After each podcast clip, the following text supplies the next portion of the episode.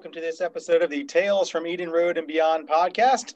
My name is Zach Freeman. I'm the Lancaster Bible College Director of Athletic Communications. I'm joined by Bob McMichael, a 1993 graduate of Lancaster Bible College. Bob, how are you today? I'm doing great, Zach. It is Wednesday here in Lancaster, Pennsylvania. It is a beautiful day in Pennsylvania. Finally, we have warm weather. It's getting up close to 70 degrees. What do you think about that? Yes, I'm greatly looking forward to that. You and I worked a lacrosse game this past Saturday where it was not 70 degrees, probably less than half of that. So I'm looking forward to feeling my fingers today out at lacrosse while we stat and broadcast that game. So we are joined today by two very special men to LBC Capital. The first is Distinguished Professor Dr. Harold Keim, and also joined by Professor Gordon Gregory, who serves in the Bible and Theology Department. Gentlemen, welcome. Hello, good to be with you. Yeah, it's great to be able to spend this time.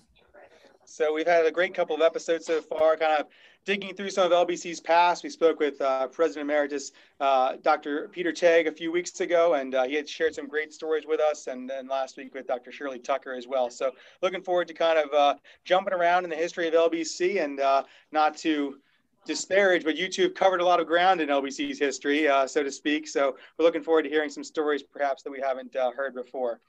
Dr. Keim, I want to start with you. Over the past couple of podcasts with Dr. Tagg and Dr. Tucker, they both brought up how instrumental you were in bringing technology to the campus, whether that be computers, fiber optics, just about anything you can think of, and how LBC was a little light in those departments prior to you perhaps bringing it up. What made you kind of see that as a need for LBC when you just, when technology was first kind of coming about the past, few decades? What made you see that need and kind of bring that to LBC?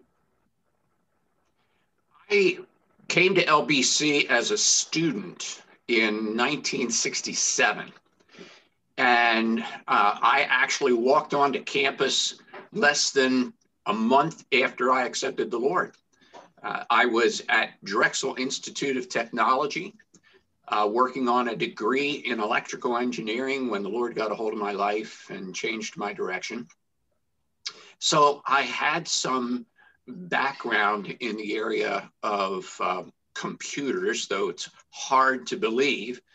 I actually took computer courses and never saw a computer. All we ever saw was the punch card machines. You would go in the old IBM punch cards.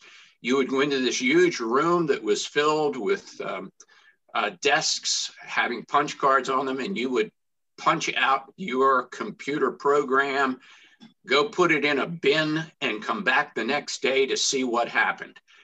They ran all of these in batches overnight. So I had a little bit of interest, I suppose, in this whole area of math, science, and so forth. When I came to LBC, there were no personal computers. The personal computers didn't start to come out until after I became a professor at LBC. And it was in 1982 that I purchased my first computer. It was a Tandy Radio Shack TRS-80, and I know exactly when it happened because that computer came in the mail and was delivered to me on the same day that we brought our daughter home after she was born. And my wife to this day complains that I spent far much more time unpacking that computer than I had dealing with a new daughter in 1982. But I began to, I was attracted to it. Back in those days, the personal computers came with the basic programming language built into them. So you could teach yourself BASIC. And I decided to do that, and I began to create some games for my two boys. My daughter wasn't old enough yet, but the two boys, I wrote games on memorizing the books of the Bible and memorizing scripture verses. And I kind of became infatuated with this as a learning tool, what you could do with it.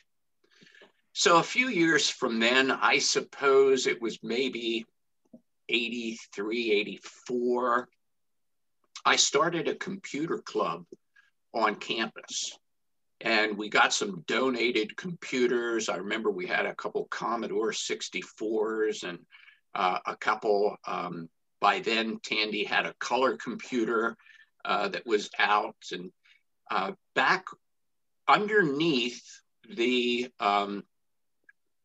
it was underneath the staircase in the old library building, where ultimately Shirley Tucker made the rap center. Her first rap center was back there.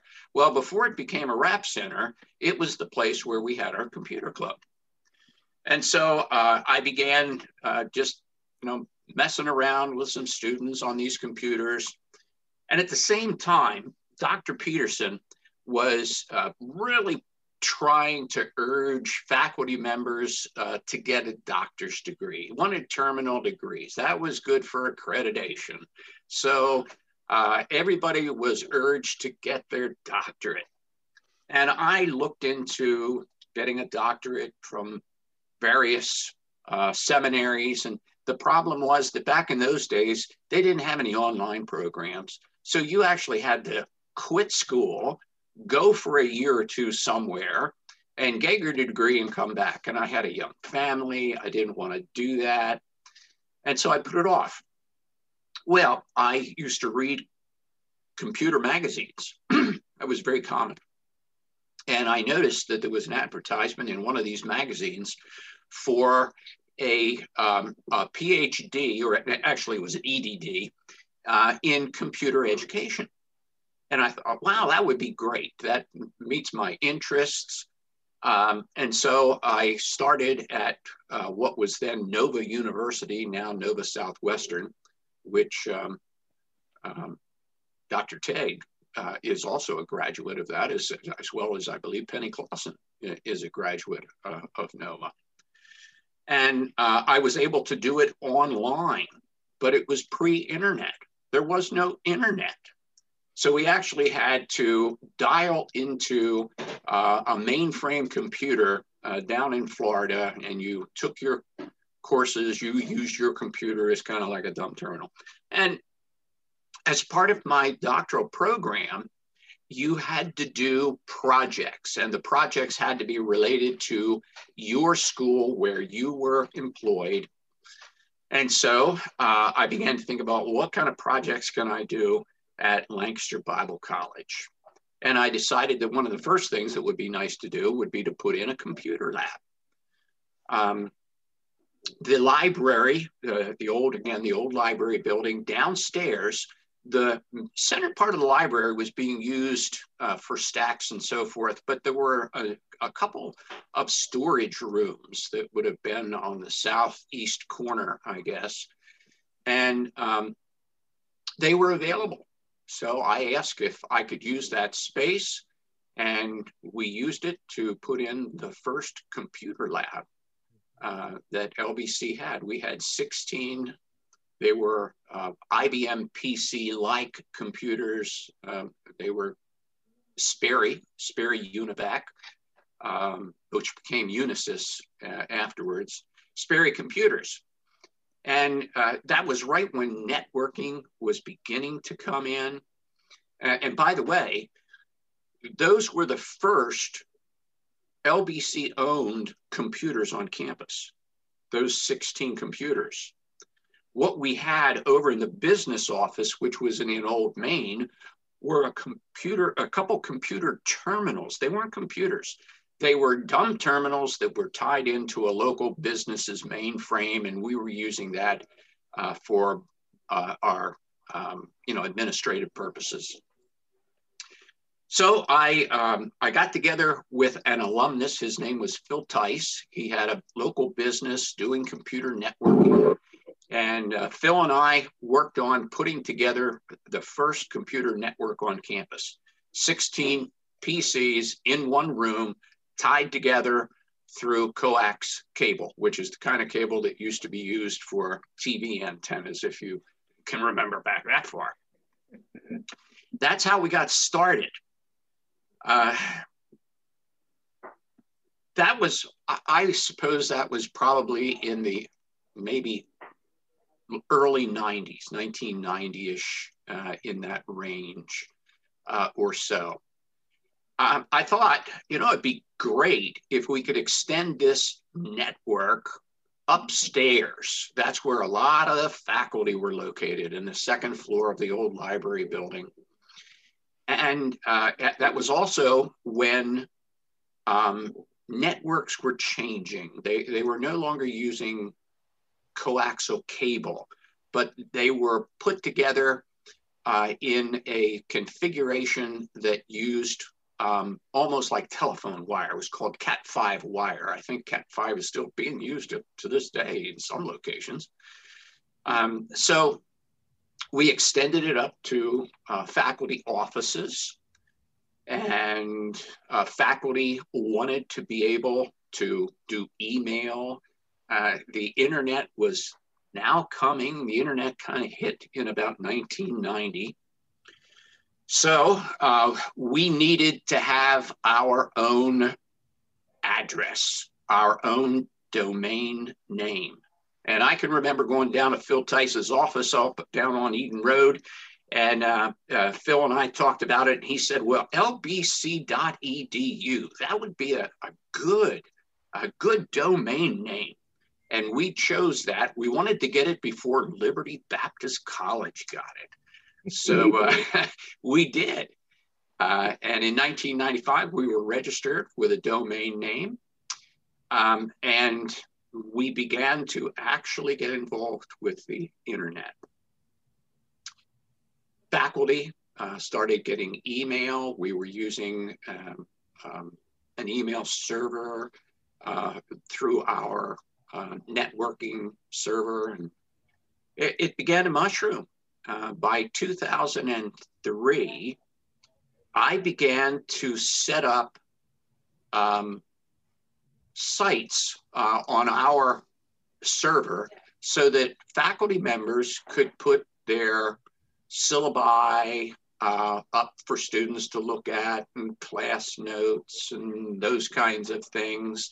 And I was writing the code myself, the HTML code for putting all of these things up for faculty members. By 2008, it was decided it was time. We needed a more professional type system where we could actually run classes online. And it was in 2008 that we got the Moodle learning management system. And Moodle was used for quite a number of years. Our first courses, I developed the very first fully online course. Early Church was the first fully online course that we had here. And then from Moodle, we continued to expand. The network expanded into the administrative area. And eventually we had to link all of our buildings together, and we did that with fiber optic. So truly, I was not involved at that point. It had grown way beyond me, but that's a little bit of the history of computers on campus. No, it's fantastic. Just listening to some of our other guests, it's been great to hear them talk about all of that and just how instrumental you were and other people throughout the time here. So I appreciate the history of all that and just kind of bringing LBC, you know, alongside everyone else. And the idea about the domain name is fantastic. I like that. So that's great. Dr. Gregory, you've had a long history with the institution as well, both your father working here for a long time and you being a part of that as kind of a kid and young adult, then you yourself coming here as a student and having a tremendous career as an athlete here and playing a couple of different sports and just sort of staying involved and then coming back after a little break as a, you know, in your professional life now as a professor. What was LBC like to you as a teenager or, you know, as a kid? I think about my kids, they come on campus and this is the greatest thing ever.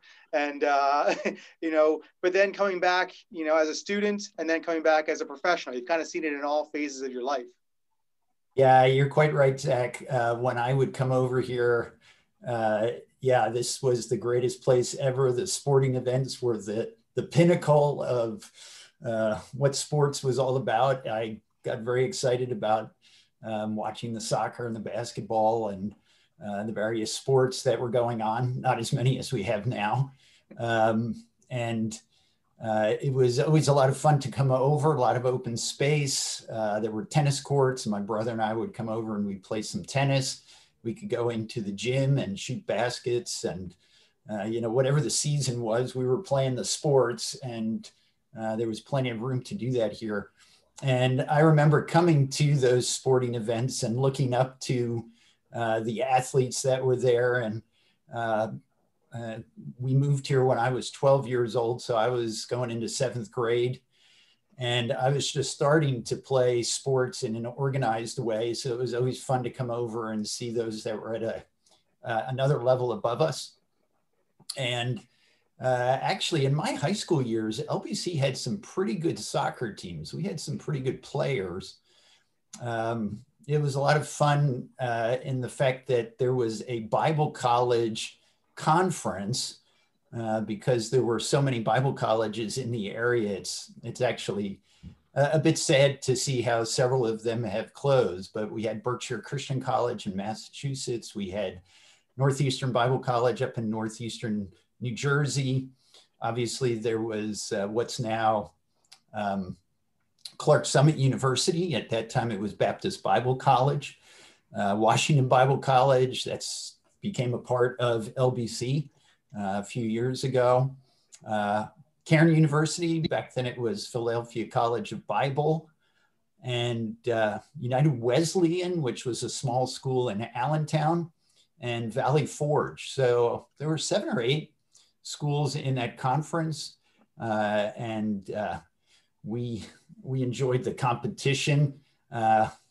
We are at a different level now, I will say. NCAA Division III is at a very different level than we were back then.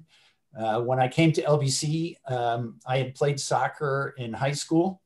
And so I tell people I was a soccer player and I played on the basketball team. I wasn't a bad basketball player, but I was more on the defensive end, and soccer gave you that good footwork to be able to do that.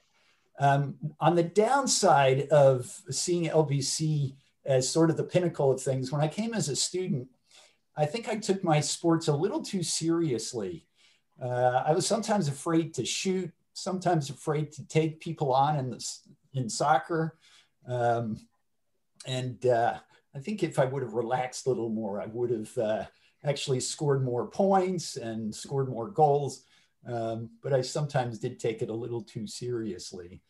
I will say this, on the soccer team, when I was playing, we had a couple of guys on the team that had played football in high school, and we didn't have football, and so they wanted to play a sport. And as I mentioned, I didn't play basketball in high school, but I played a lot of pickup basketball and that kind of thing. And I was athletic, so I enjoyed that, and even got a trip to Florida in the whole thing. My freshman year, we took a trip all the way to Florida, and this year brought back some memories when our LBC guys played Liberty University. Now they're in the NCAA tournament, but back then Liberty was much smaller. In fact, they were just building their campus, and we played in a little holiday tournament down at Liberty. It wasn't actually on their campus. We played in a high school gym. We went to Liberty Mountain, and my memory of Liberty Mountain was they were building the dorms at that point. And outside of one of the dorms was a Coke machine in the mud outside. So I guess it was for the guys that were doing the construction. But in that tournament, we played Longwood University, which is also Division I now. It wasn't then, I think it was Division II. They pressed us the whole game. We were behind by about 50 points at halftime, and they still pressed in the second half. And I looked back, and I think we lost by 89 or 91 points in that game. It was like 140 to 49. So that was a bad experience for us. It was a beatdown. But then we played Liberty, and I think we only lost to them by about 14 points. So we put on a good showing there. But it was a great time. We went all the way to Florida, as I mentioned. And it was a great time bonding with the team. And our coach was Tom Hubbard. He was the athletic director at that point. Sandy Good was my soccer coach from my sophomore to my senior year. At that point, he was the dean of men. My freshman year, my coach was one of the best soccer players ever played at LBC in the early years, Jude Nixon. He was a fantastic player. He's from Grenada, and he was fast, and he was a good player. Enjoyed watching him very much. And so now I've come back, and now LBC is NCAA Division III. And it's great to see the advance that there has been. I definitely would not have tried out for the basketball team now. That wouldn't have happened, but I would have been looking at playing on the soccer team, and I would have enjoyed that. Let me just mention one thing about the advance of sports, and it's related to the gym. In the gym, we now actually have a new floor. Well, it's not so new anymore, but what is it, about 10, 12 years old? Now? Yeah, I think so. Something like that. Well, we used to have a floor that had these parquet tiles that were glued straight to the concrete. And we're not sure how this happened, but the conjecture is that the concrete was not allowed to cure fully before they glued the tiles onto the floor. And so after about 3 or 4 years, the tiles started to come up. And so someone would go to cut in a basketball game, and tiles would go flying. At that point, they were playing street hockey in the gym. And there was a joke about, you know, you hit the floor, and instead of the ball going into the net, you get one of the tiles to go into the net. I spent the whole summer, I worked with Physical Plant one summer, and spent the whole summer pulling up tiles, numbering them with tape, so we would put them back in the same order, cleaning off the backs of the tiles, cleaning off the floor, and we would do big sections, and so then they would put the new glue down, and we re-glued the tiles on that floor. So that was an interesting experience. At least, though, I got to work in the air conditioning that summer. So that was one benefit of it, but I was on my knees and on the floor the whole summer, just about. But it is interesting. When you walk into the gym, people might not notice this, they probably do, but you do have to go up a slight incline because the floor that we have now is not glued to the concrete. It's hung properly like a basketball floor is supposed to be. And so they had to raise the baskets and all of that.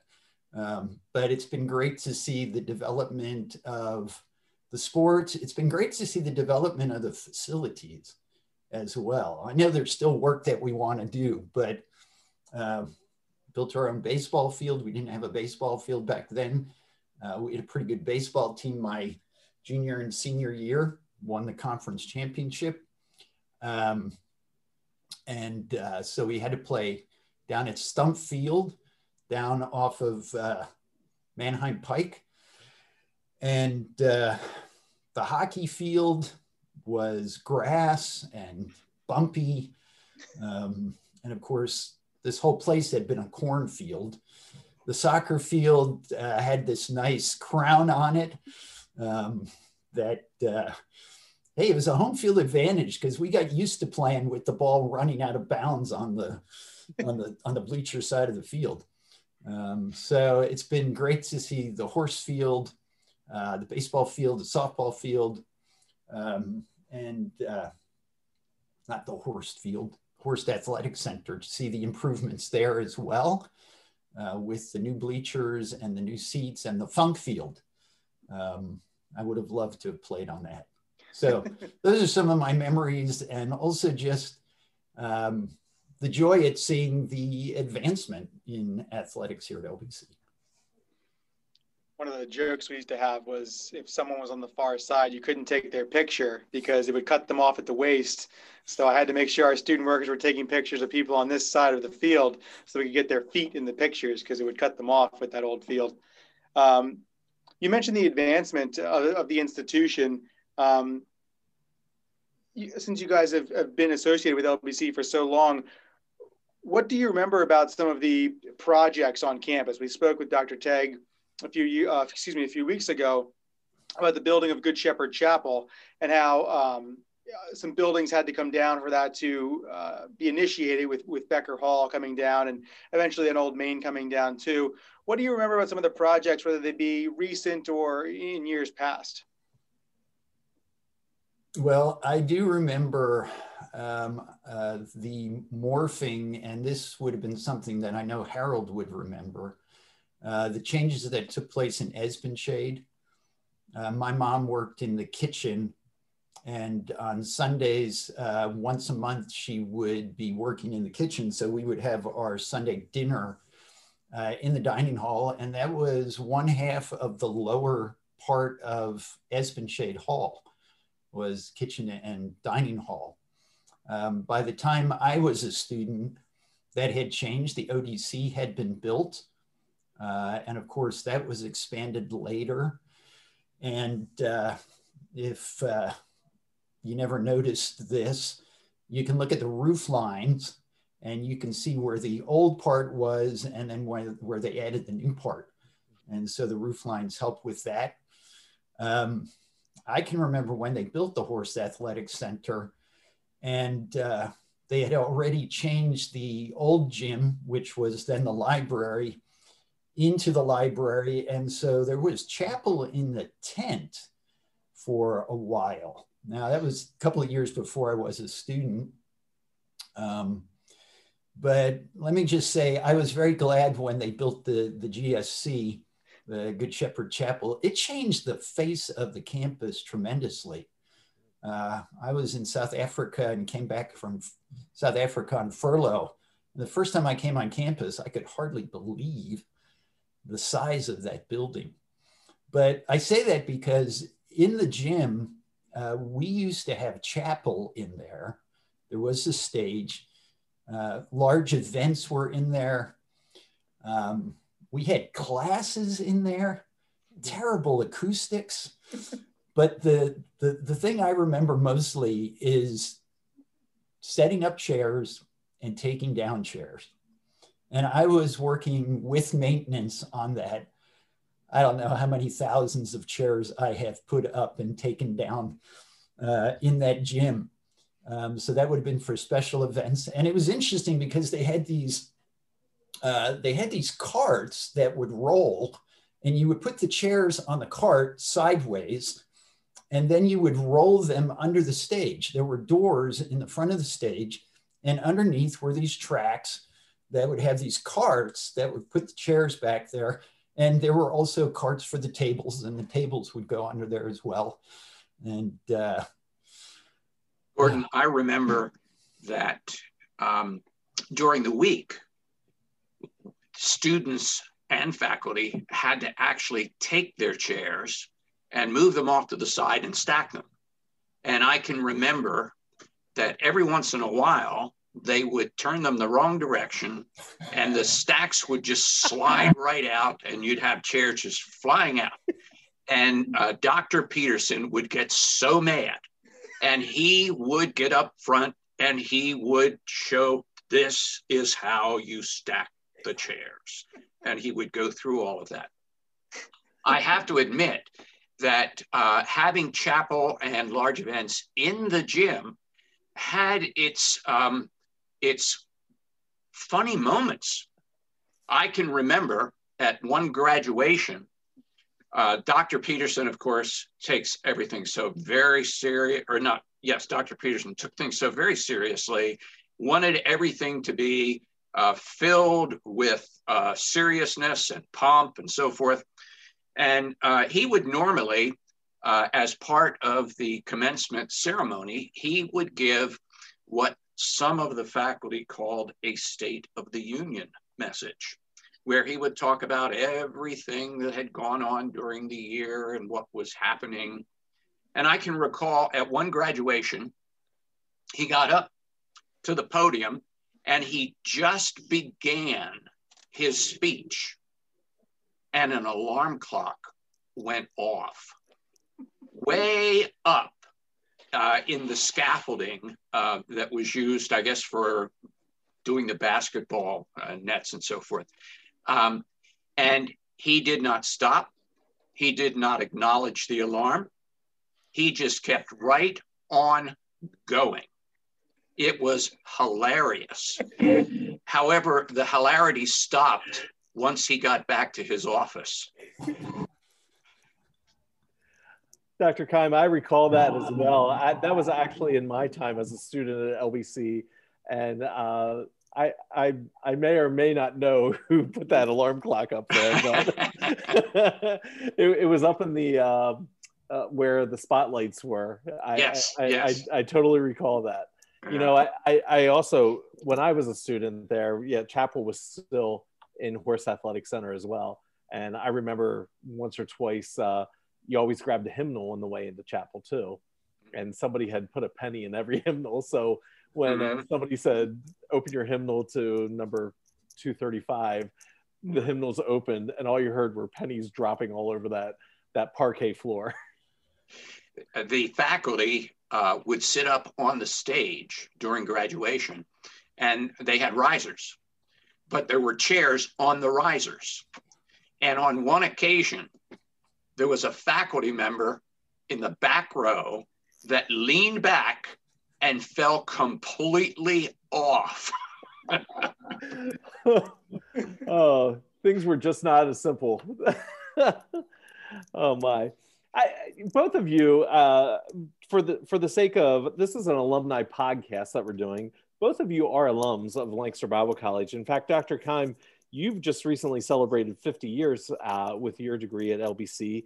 And Dr. Gregory, it was 1982 when you graduated from the college as well.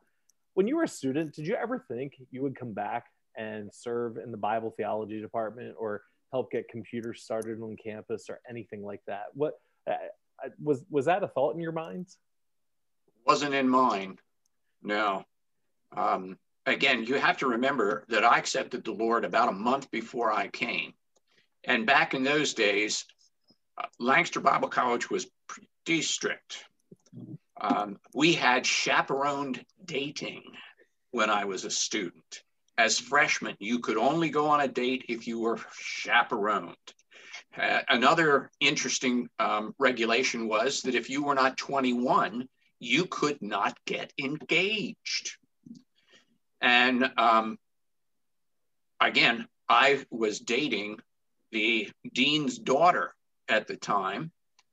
And I know that there were some faculty members going around and saying to Dr. Feigert, you might want to watch out for that guy. I don't know about your daughter dating him. So there was absolutely no thought about coming back and being a faculty member. But it didn't take you long to come back. No, it didn't, really. I graduated in 70 and came back in 76. Yeah, and you did seminary and finished your degree in that time as well, so yeah. Yeah, you know, it's interesting. If I thought about the professors I had, I always thought to myself, there is no way I can be like them. They were old and stately and had their doctorates and actually theology and pastoral ministries was my major, was pastoral ministries. And Dr. Gibson and Dr. Feigert were the two theology professors, full-time theology professors. And they were both the same age as my parents. And so, you know, I always thought of a professor as this person that I had put up on a pedestal. Now that I'm doing it, I don't do that anymore. But I did always have this desire to come back to LBC. I really did. You know, having grown up around the campus, it was almost like a second home for me. When we moved here, I was 12. It was a really difficult year, but the college was a place where I really enjoyed what was going on here. And so I always sort of had this dream, never really expected it to come to fruition. And then LBC contacted me. I didn't actually look for the position I had. They contacted me, and I was actually floored when Phil Dearborn said, would you consider being the dean? So I came as even a position above what I would have ever thought I would have done. But I am very thankful that the Lord brought me back. I thoroughly enjoyed being back at LBC. I will say this, though. I did work here after seminary while my wife and I were raising support to go to South Africa. I worked as Dean of Men, and then I worked in the admissions office. So I have Matt Schaefer in class, and Matt Schaefer is the grandson of Bob and Joanne Roper, and I had each of them up as a boss for 1 year.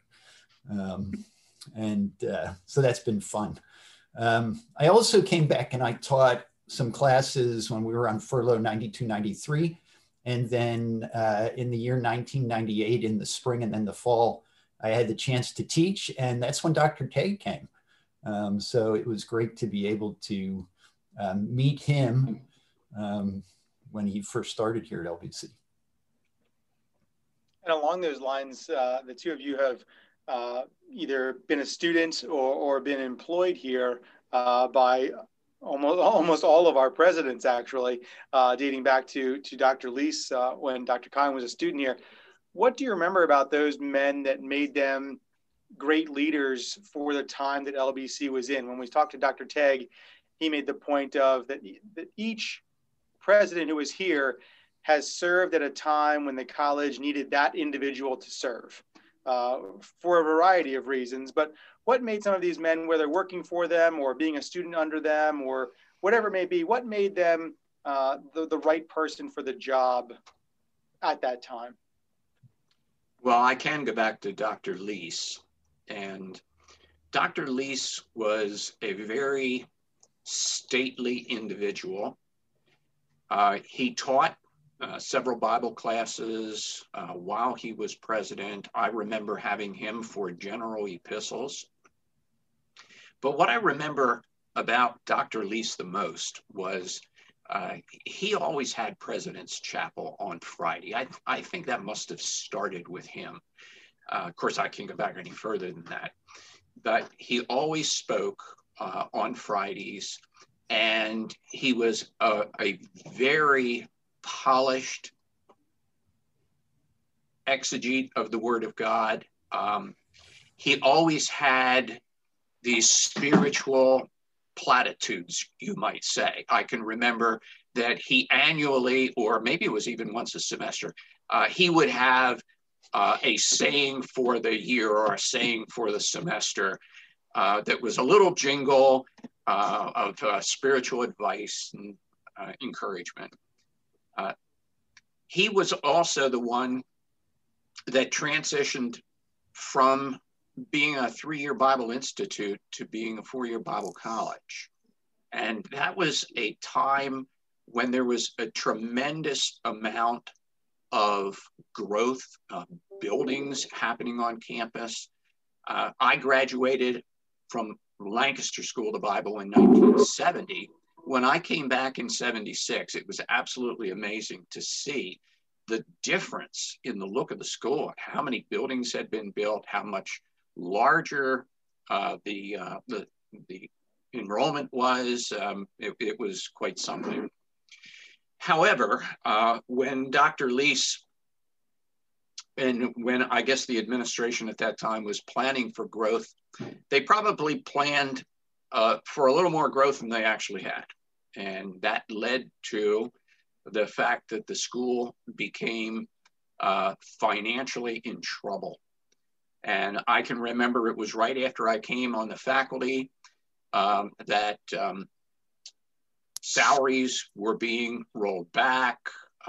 There was tremendous budgetary pressure. And it was Dr. Peterson that was really left with the job of bringing financial stability. And he did. He was a person who could bring in donors, who had the management skills to work, you know, with the financial institutions and so forth. And I can remember that one of the things he used to say is, Lancaster Bible College is one of the best kept secrets in Lancaster, because it was. We were unknown in the broader community, and he helped to bring those community relationships to a place where Lancaster Bible College became a very known entity in the community, and especially, I think, in the Christian community. For Dr. Tagg, for me, Dr. Tagg was a settling force. He was the one that brought maybe a little more compassion to the administration, who was able to bring people to a place of really caring and concerning for one another. He was a true, I would say, shepherd as a pastor. Unfortunately, I have not been at school with Dr. Kitas, so I can't speak to him. Yeah, it's partly because it's been tough with COVID.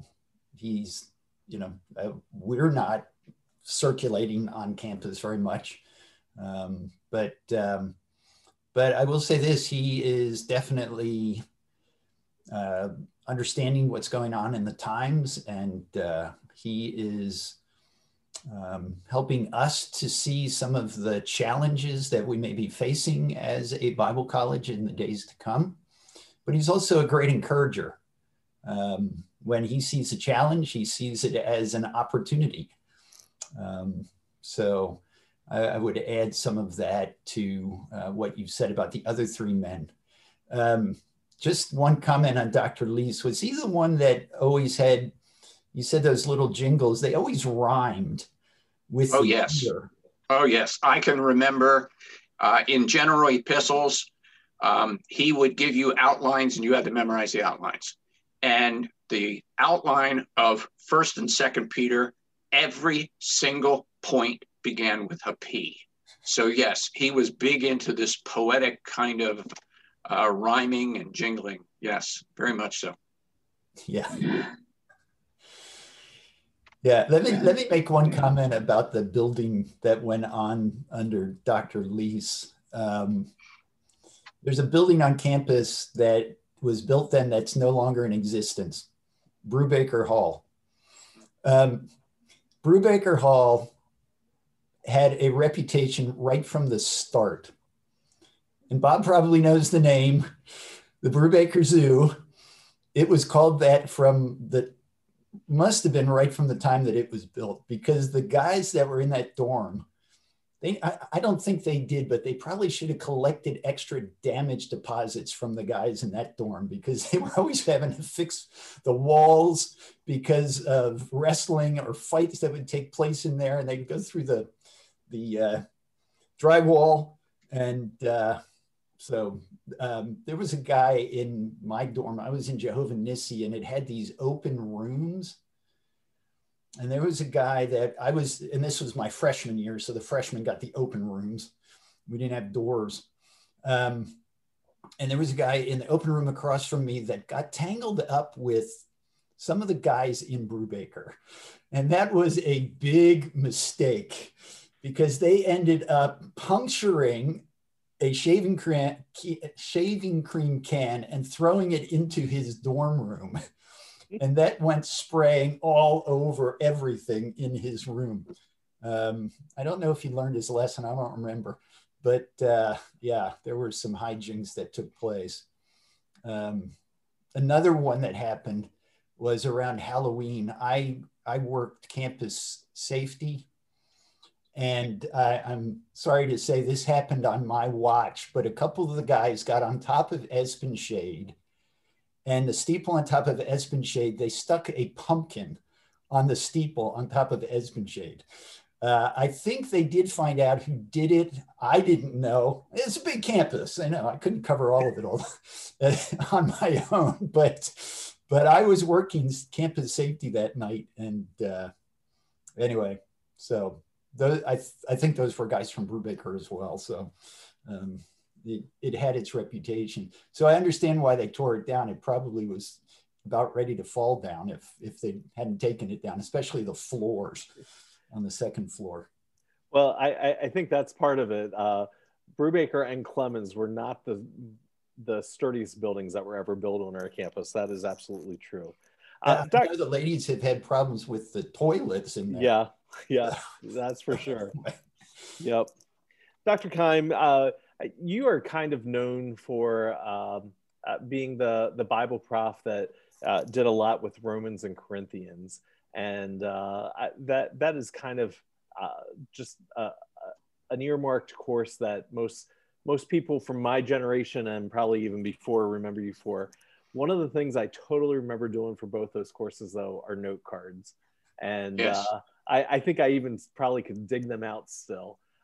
Where did that come from? Where did you discover the whole idea of like doing the biblical hermeneutics of using note cards and the spiral bound note cards even? Okay, that actually came from my seminary training.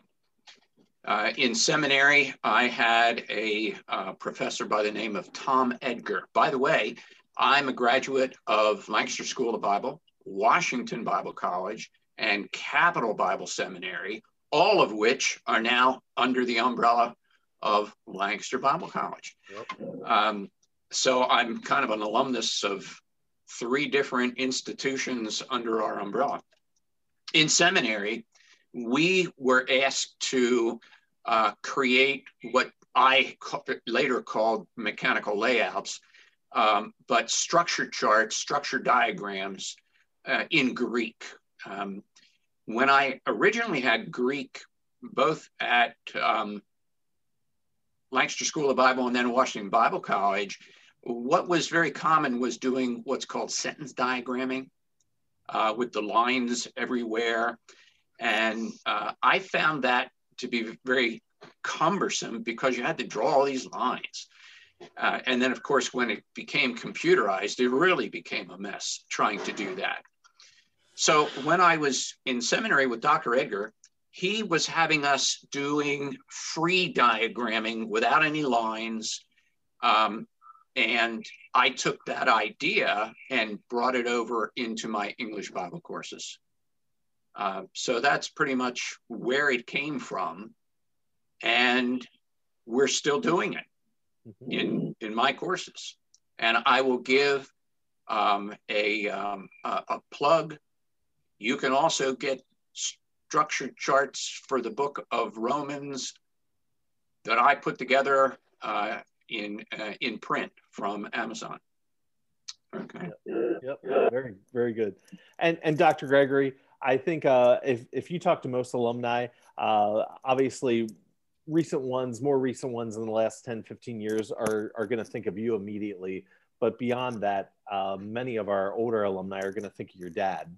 And I remember him as a student. And then when I came on staff myself for a bit, just the nickname of Smiley and all that stuff. Can you give a little update on how your dad's doing and everything? Let me also mention my mom. She worked in the kitchen and a lot of students loved her. My mom passed away 4 years ago on March 7th. She had Parkinson's disease. And so she's with the Lord. But my dad is physically doing very well. He's at Calvary Homes in personal care, and he's in personal care because he's had some cognitive decline. His personality hasn't changed. He still tells jokes. He still gets on people's cases and jokes about them. But he doesn't remember what took place 15 minutes ago or half an hour ago. So to make sure he takes his meds, which are very few, because again, he's in very good shape physically. And he still remembers those old days at LBC. And there are people that, a lot of LBC people that are at Calvary Homes. One person that he sees regularly, even with COVID, is Walter Huss, who worked in maintenance here and used to work on our cars and that kind of thing. So yeah, he's doing very well. He still reads his Bible, still prays. And those were two major parts of his life, always have been. And so, yeah, he's still going, 91 years old. Wow. Wow. And Dr. Keim, are you able to give an update on your family too? Because not only did you marry the dean's daughter, but he was a lifetime member of like the Bible theology department. And then even your children, your son has been an adjunct for LBC too. Yes, that's true. Dr. Feigert passed away in 2017, the end of 2017, yeah. The beginning of 2017. I'm getting a word from my wife over here. He was 91, I believe, when he passed away. I have three children. They're all walking with the Lord. And as you mentioned, our oldest son, Joel, is pastoring locally, and he teaches adjunct for LBC. It's interesting that he is now teaching some of the courses that I used to teach. So, and that's a joy. That is indeed a joy. Yeah, all three of our children are teaching in some capacity. Our son Jeffrey is teaching marriage and family courses for Penn State. And our daughter is teaching cultural diversity courses through Eastern and through Pennsylvania College of Health. Is that what it is, Benjamin? Yeah. So, yeah, they're doing well. Yeah. Well, and by the way, I'll also say that our grandson, one of our grandsons has applied to do graduate work with LBC in the area of educational counseling program, school counseling. Yeah. Well, that is just exciting. And Gordon, 3 out of 4 of your children are LBC alums and have gone on to do a number of different things as well. So. Yes, that's correct. We tried to cover as many different departments as possible in my family. My wife actually graduated twice. Yeah. And a son-in-law graduated as well, Dan McAllister. So, yep. But yeah, they're all doing well. My youngest, Jessica, got her social work degree here, and in May, she will graduate from Baylor University from the seminary and the grad school with a dual MDiv and Master of Social Work. And Eric is finishing up his MDiv next year sometime here at LBC as well. And is serving on staff at Calvary Church locally. Yes. Yeah. Yep. Yep. So, well, this has been a wonderful time with both of you. I'll give both of you a chance. Is there anything else that you would like to share yet, or like we truly have appreciated it and wish we could go on and on forever, but we want to respect your time and our listeners' time as well. So any last thoughts? I have one quick one. Yeah. When LBC went from LSB to LBC, there was some thought of going from LSB, and at that time it was PCB, Philadelphia College of Bible, and we were Lancaster School of Bible. And so how about LCB? Well, that was not going to work because LCB in this area is the Liquor Control Board. So yep. Not going to work. So it had to be Lancaster Bible College. Yep. Yep. And I'll just say that being affiliated with the school for over 50 years, when I came here as a student, it stood true to the Word of God. And I can say that today it continues to stand true to the Word of God. Ministry is still ministry. And I thank the Lord that we are still preparing young people to serve Him, whether it is professionally in full-time ministry or if it is as a layperson. And that is a tremendous delight to me. Yeah, I think that is so much of it that I think our alums need to hear that more and more all the time, that Lancaster Bible College is still Lancaster Bible College. And a credit to many of you in the Bible Theology Department, both as alumni and now just as great friends of the college too. You know, it's wonderful to know that methods may have changed. You know, we might not be doing note cards for Romans and Corinthians anymore, but we're still teaching Romans and Corinthians, and mm-hmm. and those truths are timeless. And mm-hmm. and that's the great news, that we are still training students at Lancaster Bible College to be light and salt in this world. So I'm so thankful for both of you as professors, and thankful for just your heart and love for God and for people. Thank you. Thank you. Yes. Thank you so much for joining us. We appreciate the stories, and we appreciate you as men who have led many students here at Lancaster Bible College. So thank you very much. We hope to see you around campus. And Bob, we'll talk to you very soon. Yep, we're excited, and we look forward to talking to some more professors and even some more alums here in the near future too. So again, thanks for joining us today. You're welcome.